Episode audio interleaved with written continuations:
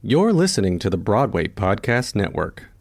Lucky Land Casino asking people what's the weirdest place you've gotten lucky? Lucky? In line at the deli, I guess? Aha, in my dentist's office.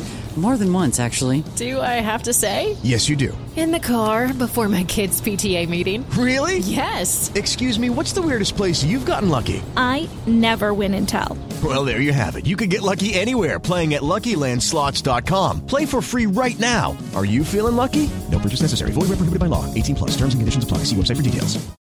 Lucky Land Casino asking people what's the weirdest place you've gotten lucky? Lucky? In line at the deli, I guess? Aha, in my dentist's office. More than once, actually. Do I have to say? Yes, you do. In the car before my kids' PTA meeting. Really? Yes. Excuse me, what's the weirdest place you've gotten lucky? I never win and tell. Well, there you have it. You can get lucky anywhere playing at LuckyLandSlots.com. Play for free right now. Are you feeling lucky? No purchase necessary. Void where prohibited by law. 18 plus. Terms and conditions apply. See website for details. Welcome to Theater Geeks Anonymous. At this time, we ask that you turn off all cell phones, unless, of course, you're using them to listen to this podcast, in which case, please keep it on. And please refrain from any flash photography, as it is dangerous to the performers of this podcast. And now sit back, relax, and enjoy the show.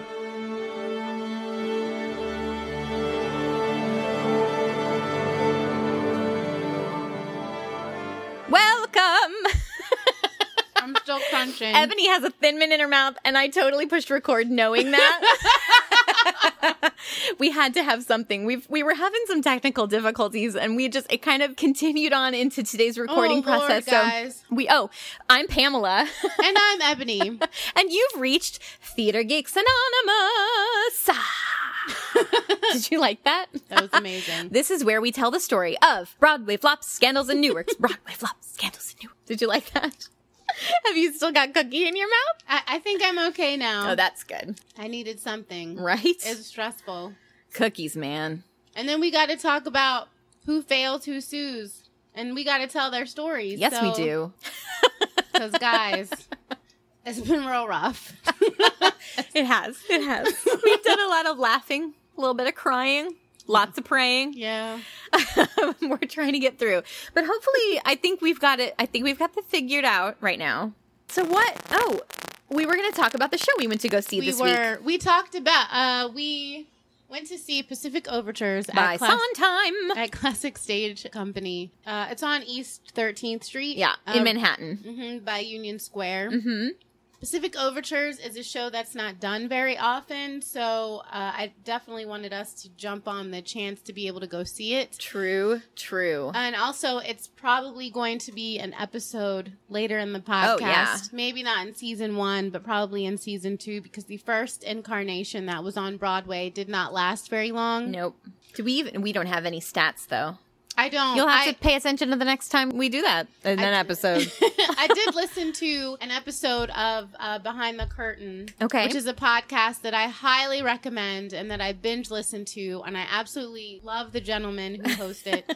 and they did an interview with the woman who was the casting director on that show, yeah. and she just talked about how she went about casting that show and the difficulty in casting. And something that I have said numerous times is I feel like society and technology is just finally Figuring out. figuring out how to produce Sondheim, and we're just catching up to begin to like even understand Where he came from, what his motivations right were. and just because his his work is so deep and so layered and so mm-hmm. beautiful and so wonderful No, and I'm with you. we we haven't even had there's not been and still we're struggling for opportunities for minorities to even be in musical theater Sure. and so when they were producing the uh, inaugural um, production of pacific overtures the lengths that uh, the casting directors had to go to oh, to even find enough Yeah. Asians to cast. that's right.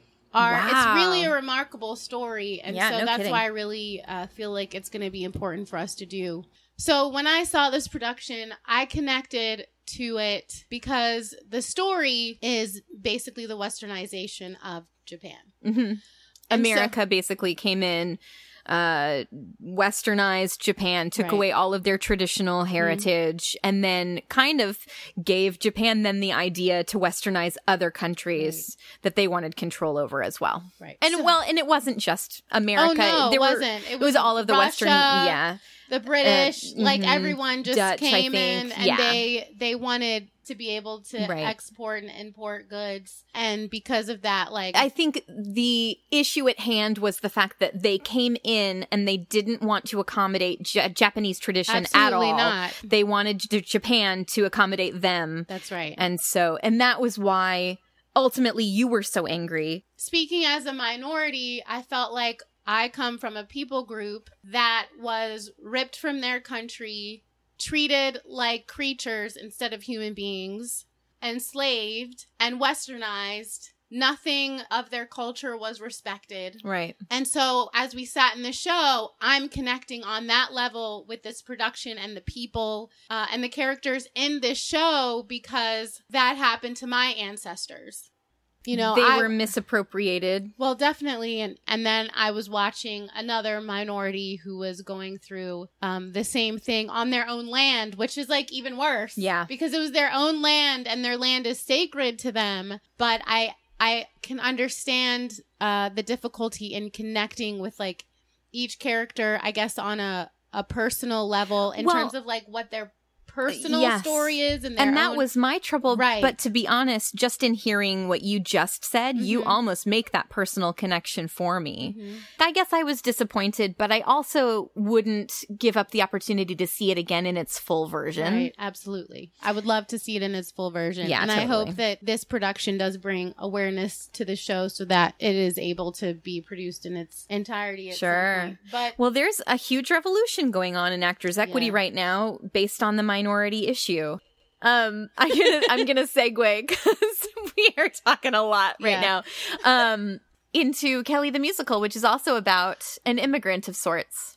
Of sorts, Of I think he really was an immigrant. Well, I mean, in the show he was. Yeah. Well, I guess everyone is. yeah, so. we're all. All right, never mind. Okay. Here's the segue. Okay. Kelly the musical. um, the synopsis is that it's set in the 1880s and it's about a New York teenage busboy named Hop Kelly who's an Irish immigrant. He's a sentimental daredevil who wants to make a successful jump from the Brooklyn Bridge and become a hero. He chickened out three times already. But he is surrounded by a group of Bowery gamblers who are betting against him surviving the jump, and they don't like they don't like the suspense. how that's how they would say it, I imagine. you think so? I think so. they decide to throw a dummy off the bridge in his place, but Hop really wants to make the jump, and eventually he successfully does so. And curtain. So, uh, in real life, Hop Kelly was actually based on a real guy named Steve Brodie. This was still based back in the 18, he was born in 1860, so this would have happened in the 1880s as well. Um, uh, on July 23rd, 1886, at age 25, Hop, well, Steve, jumped off the Brooklyn Bridge and survived. Though, there's a little contention about that. So now I'm going to skip back about a year, a little more than a year. In May 1885, there was another man named Robert Odlum, Odlum, who attempted to jump off the Brooklyn Bridge and actually died trying. He claimed that he was wanting to prove that people don't just die from falling through the air, so that if someone was involved in a fire, they would be more encouraged to jump out of that burning building and into the hammock that was waiting with the firemen down below. okay. Um, but it also said, and this is the funniest part to me, he also wanted fame and money. Don't we all? I wouldn't mind the money. I mean, everybody wants some money. I'd like that. So here's Robert's story. Uh, 5:35 p.m. He jumped from the bridge, but because it was super windy that evening, his body was turned while in the air, and he actually landed on his feet and his right hip when he was hitting the water. Uh, a friend swam out to him and was able to get him into a waiting boat, and he was alive at that point. So when he came to, he asked if he'd made a good jump. Uh, he then started spitting up blood. So he was not okay. Uh, it turned out that he actually had internal hemorrhage and he died ultimately from a concussion, but it was also shown that he had a ruptured spleen, liver, and kidney, and that he had cracked ribs. You know what? They did a MythBusters about that too, where they Oh, like dumped Buster. Oh man, it was good. Like it was like every like at a certain height, like every internal organ would have, every bone would have been broken, every internal organ would have ruptured. What, like, like just in the air once you hit the ground. uh, it's not the ground, just the water. Oh, the like water, water has that surface Okay. tension that is Right. almost as uh Right. solid as like a concrete I ground. bet that MythBusters is on Hulu. I bet it is. Mhm. Hulu. I don't know. I was going to do one of those commercials. Uh, but actually, going back to Brodie, after he jumped, people didn't believe that he made the jump. And I'm sure that it was probably because Robert had tried the jump earlier and he didn't make it. Right. So they, um, were disputing the fact that he jumped and were making claims that his friends had actually thrown the dummy over the bridge instead and that he happened to be in the water already and pretended to have made the jump successfully. Okay. But after all this happened, he became an actor and pretty much fulfilled his dream of being in the spotlight. So I guess he fulfilled his goal, which was to be famous. Um, anyway, oh, here, an interesting note actually is that uh, a little over three months after Brodie claimed to have made his jump, there was a man named Larry Donovan who actually did make the jump successfully. So I guess, I mean, nobody knows for certain whether Steve Brodie made the jump or not. There's proof showing that it can be fatal, and there's also proof showing that it can be successful. Do you know what happened? Like, what was the what were the differences in the jumps? Like, why? Well, that's why I mentioned that it was super windy that day because Okay. they think that that was what ultimately made Robert die where he could have been successful Okay. because he didn't do it straight into the water. He was slightly off kilter. oh, okay. And so that's what they think happened. But who knows? Right. I mean, it was just his time. Uh so I was going to tell you all of this information that I had researched and then I came upon an article from the Saturday Evening Post in April 24th of 1965. Oh wait, I found it. Yes, we got you the did. second act Trouble book. yes. And I I was at a coffee shop and I was like, look at this, and I took a picture and sent it. Yes, you did. So uh, thank you. because that meant that I threw all of my other research out the window in favor of doing just the story from the Saturday Evening Post because it is fascinating. Uh, but there is one tidbit that they did not mention in the Saturday Evening Post, and that is that at the end of this show, they ended up losing $650,000. Now, if you know me, and you do, because we're friends and we're doing this podcast together, you will know that I was like, what would that be in today's money? Yeah. And so I Googled it Oh no. And I found out that it was $5 million in Oh, geez. today's money. So that was back in 1965. That's how much they lost. Now, I'm going to go into the Saturday Evening Post story, but I wanted to give you just a little bit of information before I do. Basically, there were several producers, and I'll name them all in just a little second because they're uh, they're important to remember their names.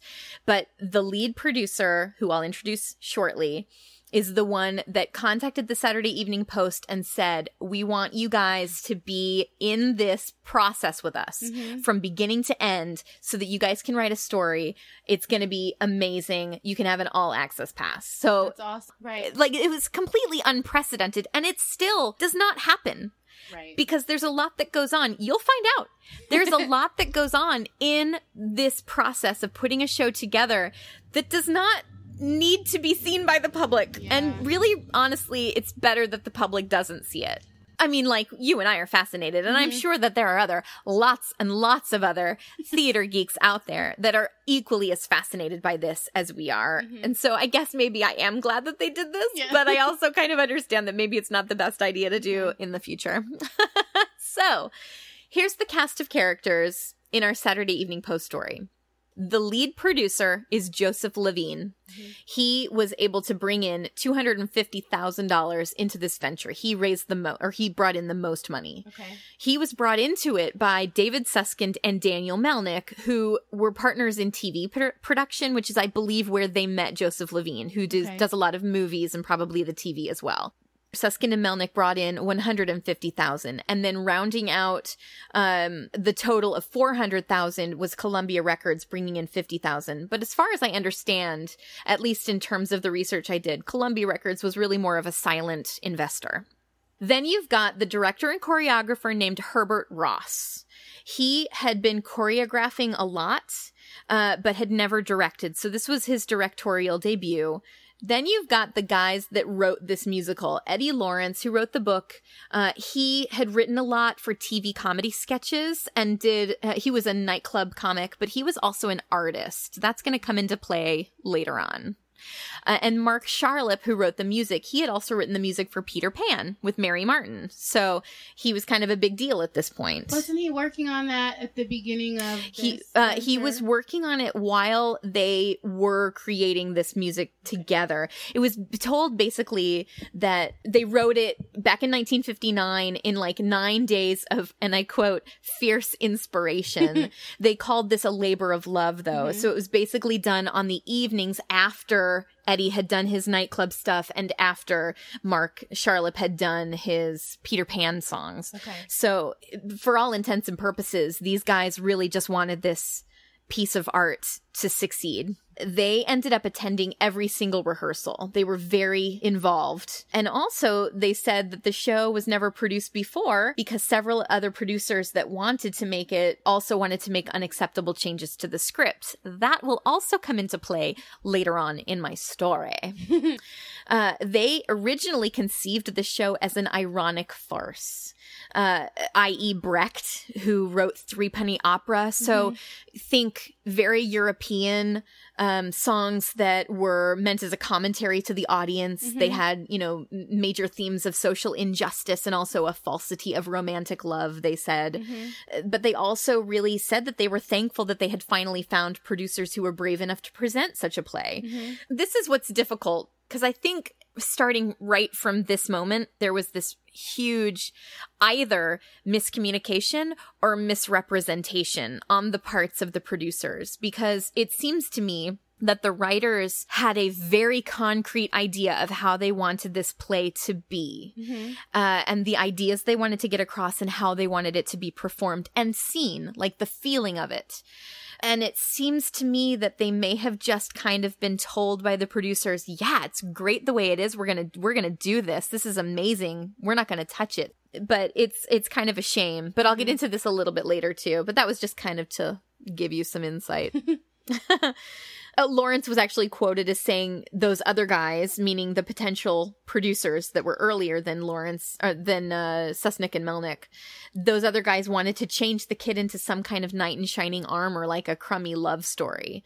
So these guys, like I said, had a very, very strong idea of what they wanted and what they did not want. More that what they did not want, I think. Lawrence believed that artists' work were or was inviolable. And I think that goes back to his inviolable, meaning you you should not violate an actor's oh, work. You should not touch it unless the artist, I'm sorry, not actor, but the artist, unless hmm. the artist explicitly says that you can. It is the way that it is because the artist made it that way and that is the way it should stay. He was actually trained as an artist in France. So he, you know, he's very eclectic. He's got a very uh, eclectic background, but he that was his stance on it. And Charlap was quoted as saying that the play is something that I believe in.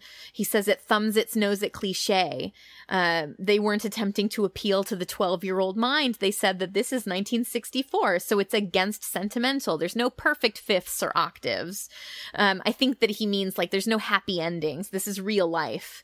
Uh, and then he says, you know, at least let me be wrong on my own terms. I hope that I still believe in it when it gets to Broadway. And then it was Levine's basically Levine's idea. He was the lead producer, as I mentioned before. He brought in the most amount of money. It was his idea to bring in Lewis Lapham from the Saturday Evening Post to do this whole story. Mm-hmm. And then he left.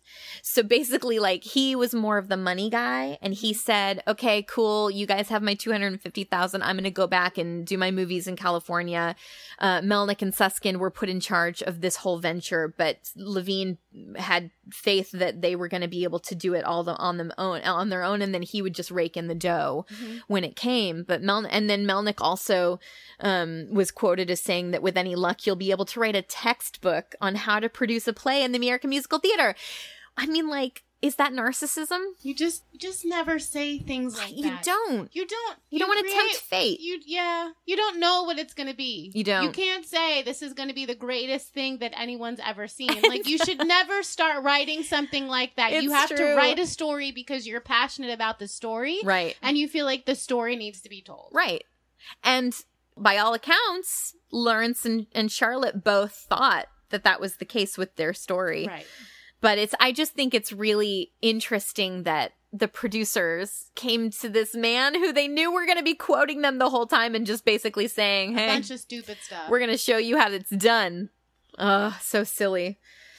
Uh, okay, so when the show started rehearsals, they had a month at the New Amsterdam Movie House, which I actually think is now the New Amsterdam Theater, which is on Broadway and 42nd. Is that right? The New Amsterdam Theater's there? I think we'll have to Google that to make sure. we would. I'm going to just say it. I'm just Okay. going to say it with confidence. but then after a month of working there, they moved to a larger rehearsal space at the Court Theater. Mm-hmm. It was quoted in the Saturday Evening Post that the actors at the point that they moved were bored. That's the word no he used. But No he was good. saying, you know, like they would sit around, they would be reading their newspapers, they would be chatting each other up. It was, but it was also like, I can completely understand that though, because as a performer, it's like you get to a certain point where you're like, come on, let's like do this. Mm-hmm. Let's poo or get off the pot here. I said poo.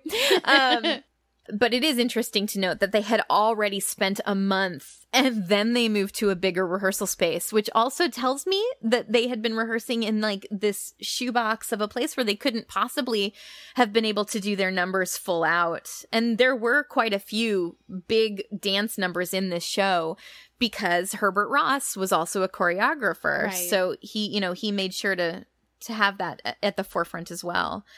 Um, Suskin. Now, see, this kind of leads me to believe that Suskin really didn't care about opening the show as much as just staying in rehearsal Yeah. because he was quoted as saying, the musical comedy is the only generic American art form. I would like to have one continuously in rehearsal.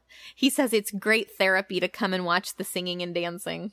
I- uh, you know, okay, so here I do find that theater can be therapeutic. Absolutely. And, but this is like you just need a therapist, sir. you need to find a therapist. Don't put the actors through. That's not what they're getting paid for. perpetual rehearsal.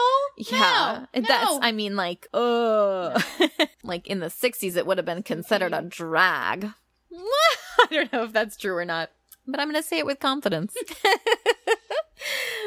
So, uh, at the end of the first week of rehearsals at the Court Theater, uh, Ross, Melnick, Susskind, Lawrence, and Charlap all gathered on a Thursday night to consider a possible elimination of a song sung by the characters of Frank and Jesse James, which were, it was kind of like a sideline story Okay. um, within the broader spectrum of Kelly the Musical. Every time changes were brought up, uh, Lapham said that the writers would resist it and Charlap would actually have a physical reaction.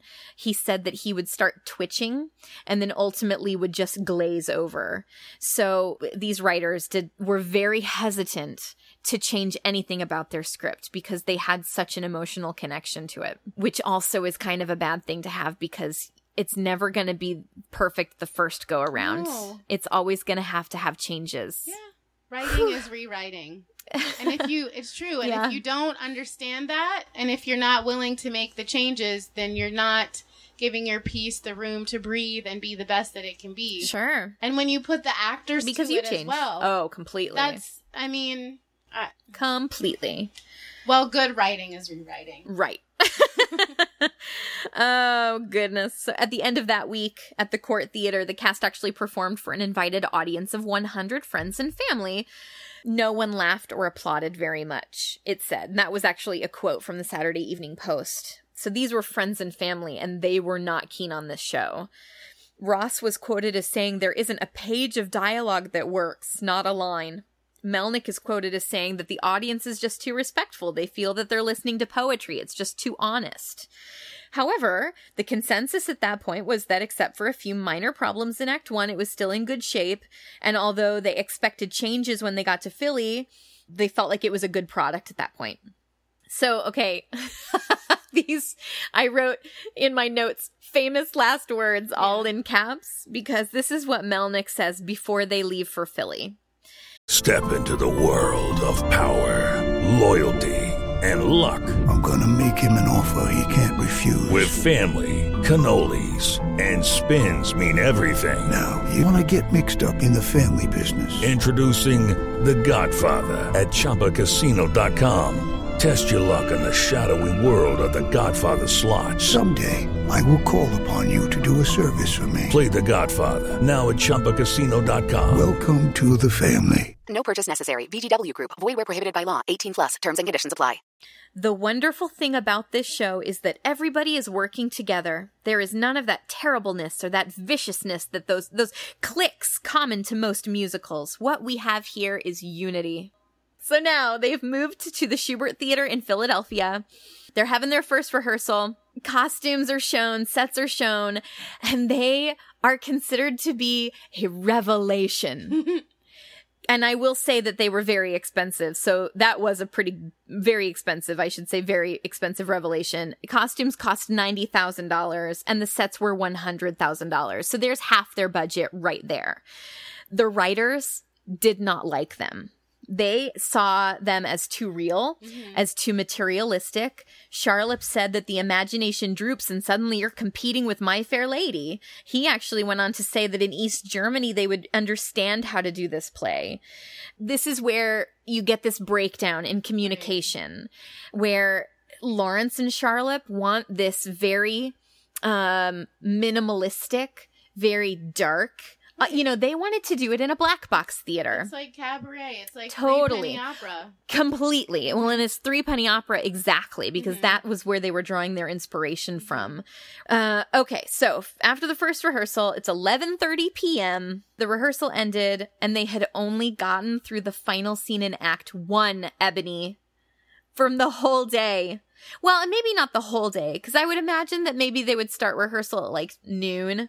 So at least close to Still, 12 hours. That's a long time. To two and a half hour show, tops. right? And, Maybe three. And they had already been rehearsing for more than a month at mm-hmm. this point. So there's a meeting in the basement, and Ross, the writers, and the producers are all there. Ross and the producers are all saying that Kelly's not sympathetic or heroic.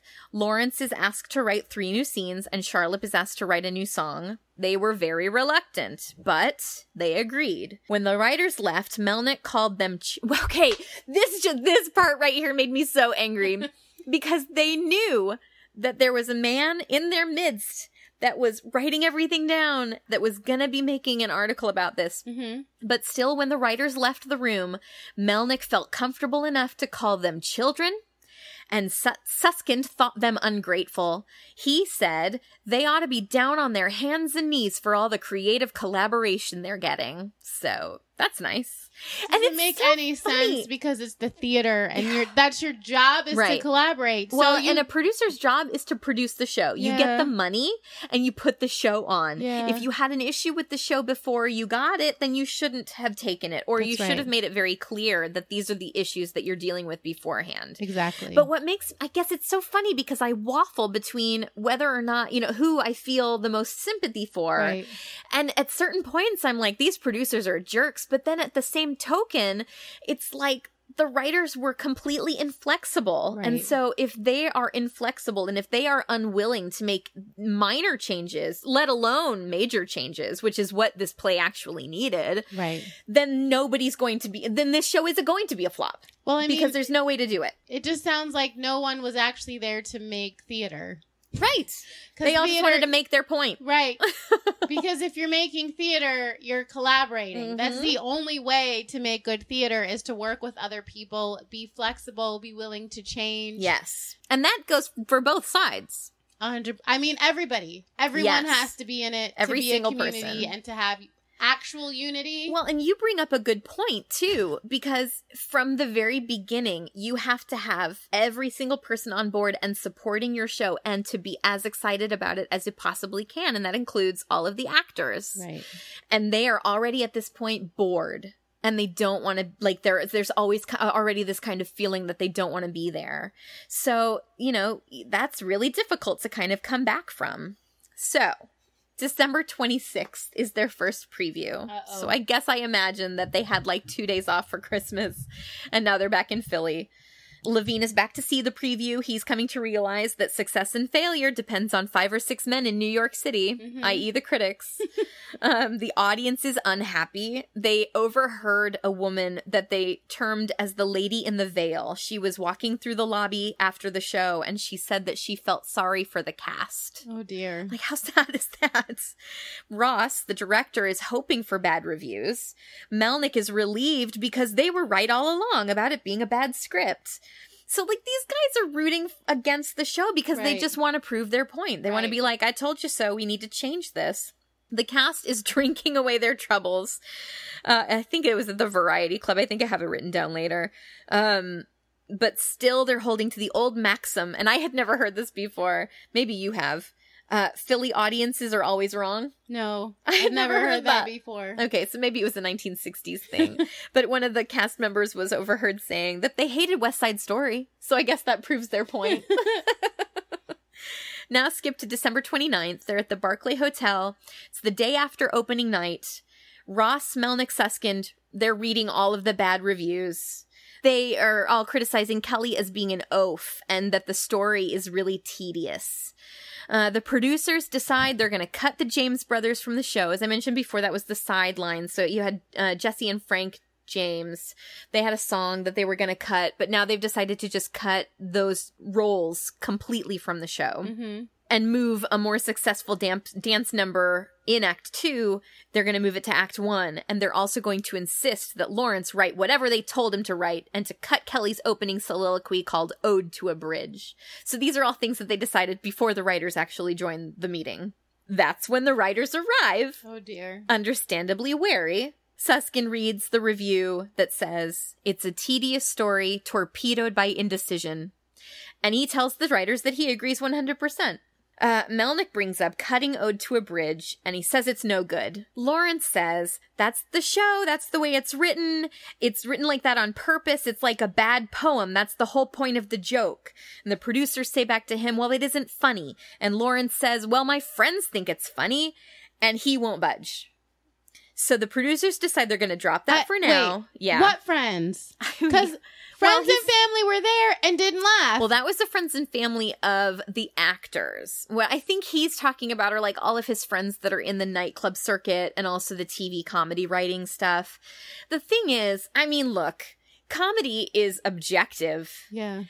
I can think something is hilarious and you're like sitting there straight face and you could be laughing your butt off on something else and I'd be like, that is not funny. So, you know, it depends on who's watching it. So yeah, his friends might have thought it was really funny, but the bulk of the audience does not. Right. Or they just don't understand why it's supposed to be funny. And in that, if that's the case, then you have to rewrite it. There's nothing that you can do to explain to the audience. Like this isn't an opera where you can write the synopsis or the libretto inside the program Right. and that's, you know, oh, oh, I see. This is why. Well, this is Mhm. what's happening. I get it.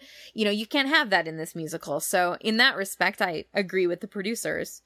Uh, Basically, so then at that point, he won't budge. The producers decide they're going to drop that for now and they're going to bring up Kelly's character flaws. Uh, they say he needs to be more lovable and they request a new ballad from Charlap.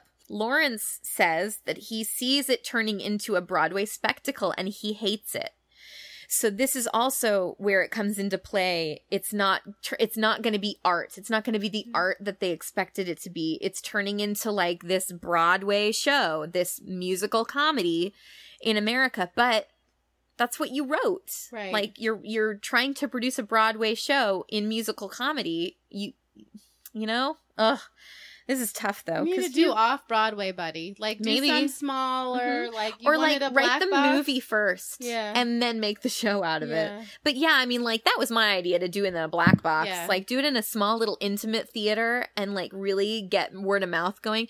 But see, that's kind of the way that theater works here Mm-hmm. now, Mm-hmm. As opposed to when it worked then. Mm-hmm. Like then, all all people wanted was big spectacles. All they wanted was to go and see a Camelot or go to see a My Fair Lady, and they didn't really care to see anything artsy.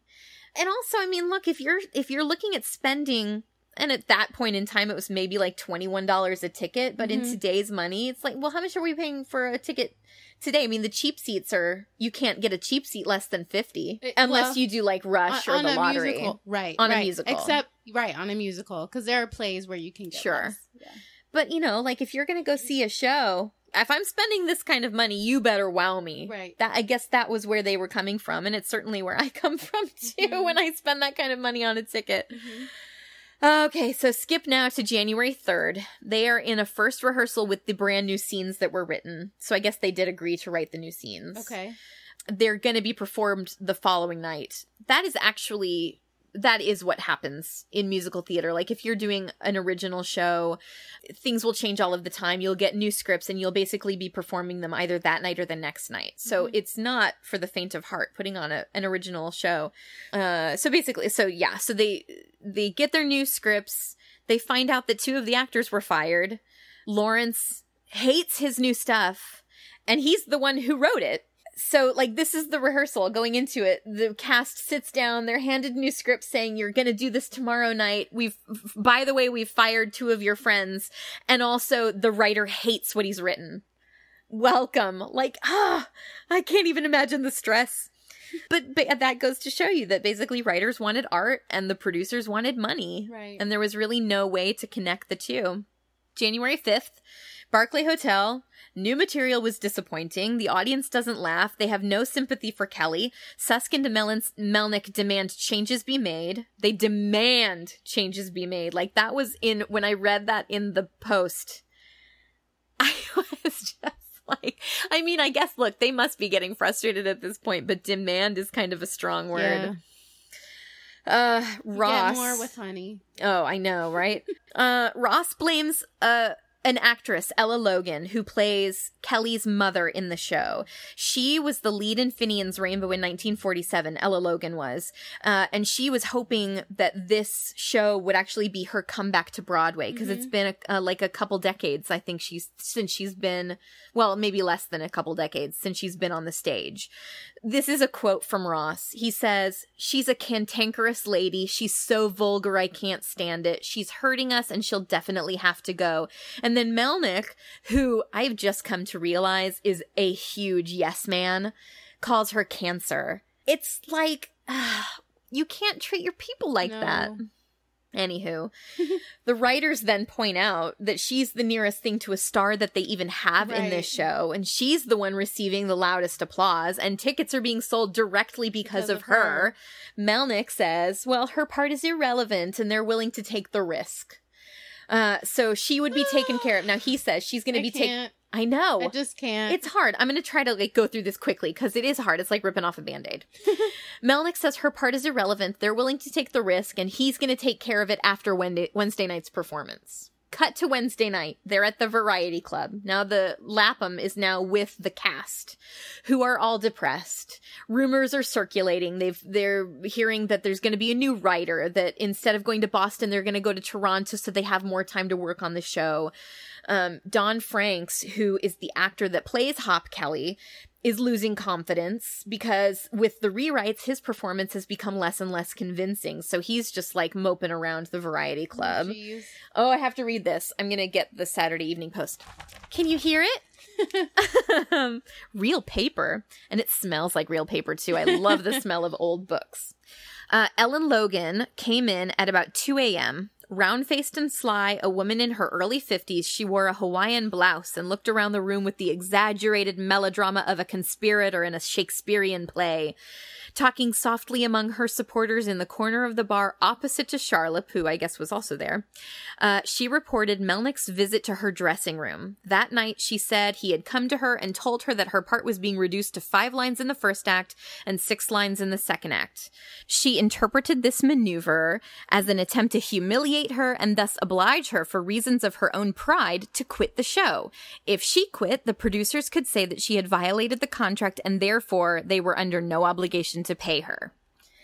this So is why, dirty. Wait, wait, though. This is why I love Ella Logan. She was having none of it. And she's like, you know, look, she's not a spring chicken in no, the business. she's been around. She has been around a long time. She says, but I ain't moving. I told him very politely I'd speak to my lawyer, but I ain't moving. I don't know how she actually, if she had a an accent, but I just gave her one. So at this point, the cast is starting to resent all the behind the back stuff, and I can completely Yeah. understand why Absolutely. because I've been in that kind of situation and it is toxic. Thursday afternoon, Ross calls a rehearsal. Everyone is rebelling. The cast is scared of the critics and they're feeling incredibly insecure. Halfway through the third scene, one of the actors throws his script and yells that it's terrible and he can't say these lines. What do they even mean? Cast members are now in tears. Others are saying something is fishy, but they don't know who to trust. Ross is saying, I know the script is bad, but changes will be made. You must not deteriorate under emotional strain. It's rough, but that's why we're out on the road. Melnick pipes in and says we can't start acting like animals protecting our own interest. He then told Ella that she was destructive influence and asked her to cooperate. Then said, this is, I, and I love Ella again. You're going to love her too. He says, if the show's a flop, we'll all go back to television. Ha ha ha. and Ella pipes in and says, you'll go back. Some of us belong in theater. Mm-hmm. Ugh, The writers, basically at this point, I mean, the writers had this contract that disallowed changes to be made without their approval. Okay. So they felt confidence because they had this ironclad contract that says, this is our stuff and this is the way it stays unless we decide that we're going to change it. But the producers are coming at them super hard. And so now it's kind of like mommy and daddy are fighting and the cast members are stuck in the middle, mm-hmm. which is terrible. And they're just using poor Ella Logan as a scapegoat, really. January 8th, they're at the Shubert Theater in Philly. Ross decided that at this particular rehearsal, he's just going to throw the script out and he's going to do some improv exercises with the actor or the actors. Lawrence comes in to witness this, but wasn't told beforehand. He leaves, has some words that are very loud with Melnick because Uh-oh. apparently they could be heard on stage, and then he leaves. Now, here's the timeline. Same day, that's a Friday, January 8th, Melnick receives a telegram from the writer's lawyers threatening appropriate action if the producers continue to permit unauthorized changes to the script. January 11th, which is the following Monday, Susskind gives Ella Logan back all of her stuff in the show. Interesting that. Tuesday the 12th. Oh, and apparently, I forgot to mention this. Susskind was actually out of town through all of this. So Melnick was the one making all of these decisions. Okay. And perhaps was the only one making the decision about Right. Ella Logan, which is why Susskind felt confident and comfortable coming back and saying, you know what, just take your stuff back.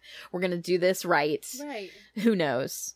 Uh, Tuesday, January 12th, after the third revision, Melnick told Lawrence he was dried up, but we could bring in another writer to help you.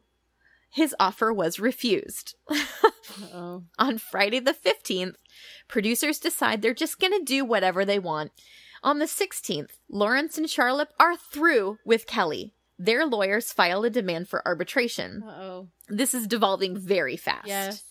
On Monday, the 18th, the writers seek a court order to stop the producers from bringing it to New York. So all of this happened in the span of just over a week, It's Crazy. Isn't that absolutely nuts? nuts? but it should have happened before it Yeah, it all went into have. production. Yeah. January 20th. Now they're at the Shubert Theater in Boston. It's a new theater, but it's a smaller stage, and they've got brand new material from a completely new writer. Who's the new writer? You know what? I didn't write it down. I think maybe his name was Goodman. Let's just say his Oh, name was. Goodman. Goodman. He was a good man. He was a good man. Well, he tried to be. he tried. It wasn't his fault. It really wasn't. Producers sought and won a temporary stay from the New York Supreme Court that would postpone the hearing until the following week. So they had an extra week now to change the whole show. Uh, and after opening preview, they said they needed more jokes. They still needed more jokes. I feel like they're like they've got their cigars and they're like, we need more jokes. what do you think, Lawrence? Uh, my friends think it's funny. I don't know. Well, he's gone now, though. isn't Oh he? yeah, he's gone. I'm sorry, he's gone. Okay, next day, January 21st, they're at the Boston Boston Ritz Hotel. The reviews are out and they are worse than Philly.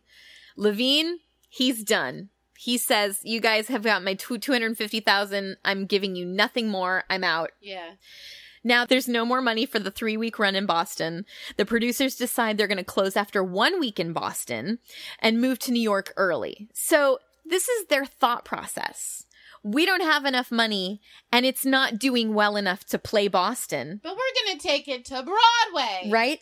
So we'll close sense. early and open earlier in New York. Like I just like the thought process. I Like, just don't get it. As if audiences in New York are going to be less difficult. right. Less critical. Yeah. Well, I think at this point too, I mean, they did have a press agent working on their behalf, Mm-hmm. and because everything was out of town and they didn't have the internet back then, Mm-hmm. uh, New York really was only hearing what the press agent gave them. Right. So it really was a strategic move Mm-hmm. on their part to move to New York early. Uh, oh, but Susskind still needs $50,000 just to finish that week in Boston. So now he's got to go find it. Uh, so the cast is assembled before the curtain that night, and they're told that they would be performing in New York in one week. I don't know whether they are reci- excited or not. Mm-hmm. I know. Lewis Lapham didn't go into that. They just They're just sound like, all right. weary. Whoop de doo. Yeah. Uh, January 22nd at 11:30 p.m. So I'm assuming this is after the show has finished that day. Mel Brooks and Leonard Stern are flown into Boston to rewrite the show and add more jokes. By 2 a.m., it was decided, and like from 11:30 to 2 a.m., this is the mm-hmm. meeting that they were having. But basically, it was decided they were going to fire Ella Logan and hire a new songwriter to replace the song called "Home Again." And a total of nine out of 17 songs that were written by Charlap had been cut at this point. And they were going to be writing two more scenes and several comedy routines to round out the book. I, I'm sorry, guys. You can't see my face, but like, I think my eyes are bug. I'm just, I can't. It's really funny. Oh my gosh. That's why I laughed. So now, so that was January 22nd. They had the whole weekend to work. Now we're on January 25th, which is a Monday. They are at a dance studio on 6th Avenue. Cast is called into rehearsal. They're told that they're going to open on Saturday instead of Friday. They had a complete rewrite and that Ella's been fired. So let's get to work. let's put on a show. Just- So Brooks and Stern had rewritten the show from Saturday morning through Sunday night. Kelly was now the boy next door. There were comedy routines scattered throughout, but the cast was still skeptical and they were not feeling very confident. Skip now to the 27th, so they've had two days of rehearsals. The producers meet with the writers in hope of reconciling before the court hearing, which is the next day, but that fails. Uh, so January 28th, they're at the Supreme Court in New York. Justice Samuel Gold hears the arguments and will hand down the judgment in a few days. There is so much more information that I could not put into this because we I mean it was such a long it's such a long Right. story, but I wanted everything in it, but I couldn't I couldn't include it. So Right. it's all in the Saturday Evening Post. So Mm-hmm. I think what I'll do is before we air this episode, I'm gonna post it um to the Facebook Oh wait, but the copyright. Oh, we, we talked can't. about this. Oh, boo Right, face. Yeah. So I guess if you really want to know, message me and I'll tell you over the phone. no, I wouldn't do that. No, over Maybe we'll do it in a mini Twitter. episode. Yeah, we Maybe yeah, it'll we be one of our that. intermission episodes. Um, corrections and omissions. yeah, That'll but like of the, arguments themselves are like, oh. So anyway, but I won't go into it because I can't tell you anymore. Right. February 1st, they're at the Broadhurst Theater in New York City. Susskind has gotten that $50,000 so they can delay the opening now until February 6th. Now they've got an extra week to work before they open in New York City. The judgment is for arbitration, which means they can keep going ahead with the show and make all the changes they want. February 6th. Opening night. Uh, writers attend with tape recorders because their lawyers told them to. Ella Logan, oh, love her. She's like a brass woman. Ella Logan attends just because she wants to. She just came with friends. There's not much laughter or applause, even with all of the rewrites. Reviews, though, don't come out until Monday. So now they have to wait. Just have to wait. But then they get them, Ebony. They Uh-oh. are ruinous. Wah, wah. Wah, wah, indeed. Monday morning, they decide to close the show. So it's like, Ugh. just give up the ghost. I mean, like, there were plenty of opportunities for them to have just backed and not away have wasted millions of dollars. and not have wasted almost, well, more than $5 million in today's money. I'm tired. That was a long story. It was a lot. It was a lot. All that litigation, too. Yes. I feel like at any point, if the producers had been more honest, Yeah. if the writers had been more flexible, if the actors had been more excited, if, you know, if any of those pieces had come together, I feel like who knows? It Right. may have We been and I I will say that there is a cast recording. I have not been able to listen to the full thing, just the, like the little snippets that are available. Mm-hmm. Um, but there was a new cast recording made because they did the show in its original form Mm-hmm. in 1998 with "I Love Him" Brian Darcy I James. know. He's back in Hamilton. Oh, I love He's him. my favorite king next to Alexander Gemignani. I remember you told me that. yes. I will also say that he's doing this show on it's a Netflix original called 13 Reasons. Yes. Why? 13 Reasons Why or just 13 Reasons? Mhm. Uh but he's so good. He's just so Just good. love him. I love him too. Ah, love you, Brian Darcy James. If you're listening, I hope you are. I'm tossing my non-existent hair right now. it's just very short. It's not non-existent. It's I'm not bald. short, it's just yeah. a very cute pixie. Oh yeah, but that's, Oh, so that's it is cool. available. You can buy it. Um, and like I said, it was the original version that Lawrence and Charlap had intended. So that's kind of an, a neat story. Um, Theater Geeks Anonymous on Facebook.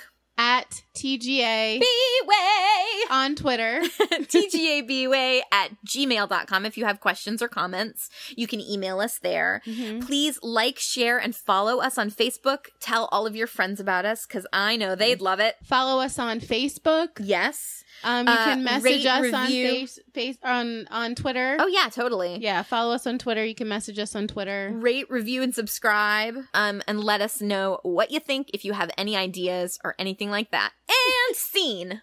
Break a leg. Bye. Bye. Hey, it's Leslie Odom Jr. here on the Broadway Podcast Network to tell you about the Rise Theater Directory, a program of Maestra Music. Rise is a national online resource designed to connect and empower backstage and administrative and creative theater professionals from underrepresented backgrounds.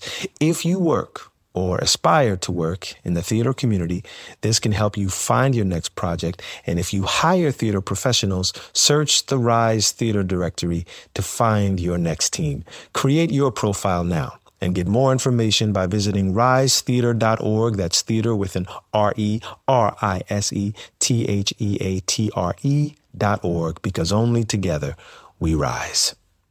With Lucky Land slots, you can get lucky just about anywhere. Dearly beloved, we are gathered here today to. Has anyone seen the bride and groom? Sorry, sorry, we're here. We were getting lucky in the limo and we lost track of time. No, Lucky Land Casino, with cash prizes that add up quicker than a guest registry. In that case, I pronounce you lucky. Play for free at LuckyLandSlots.com. Daily bonuses are waiting. No purchase necessary. Void where prohibited by law. 18 plus. Terms and conditions apply. See website for details.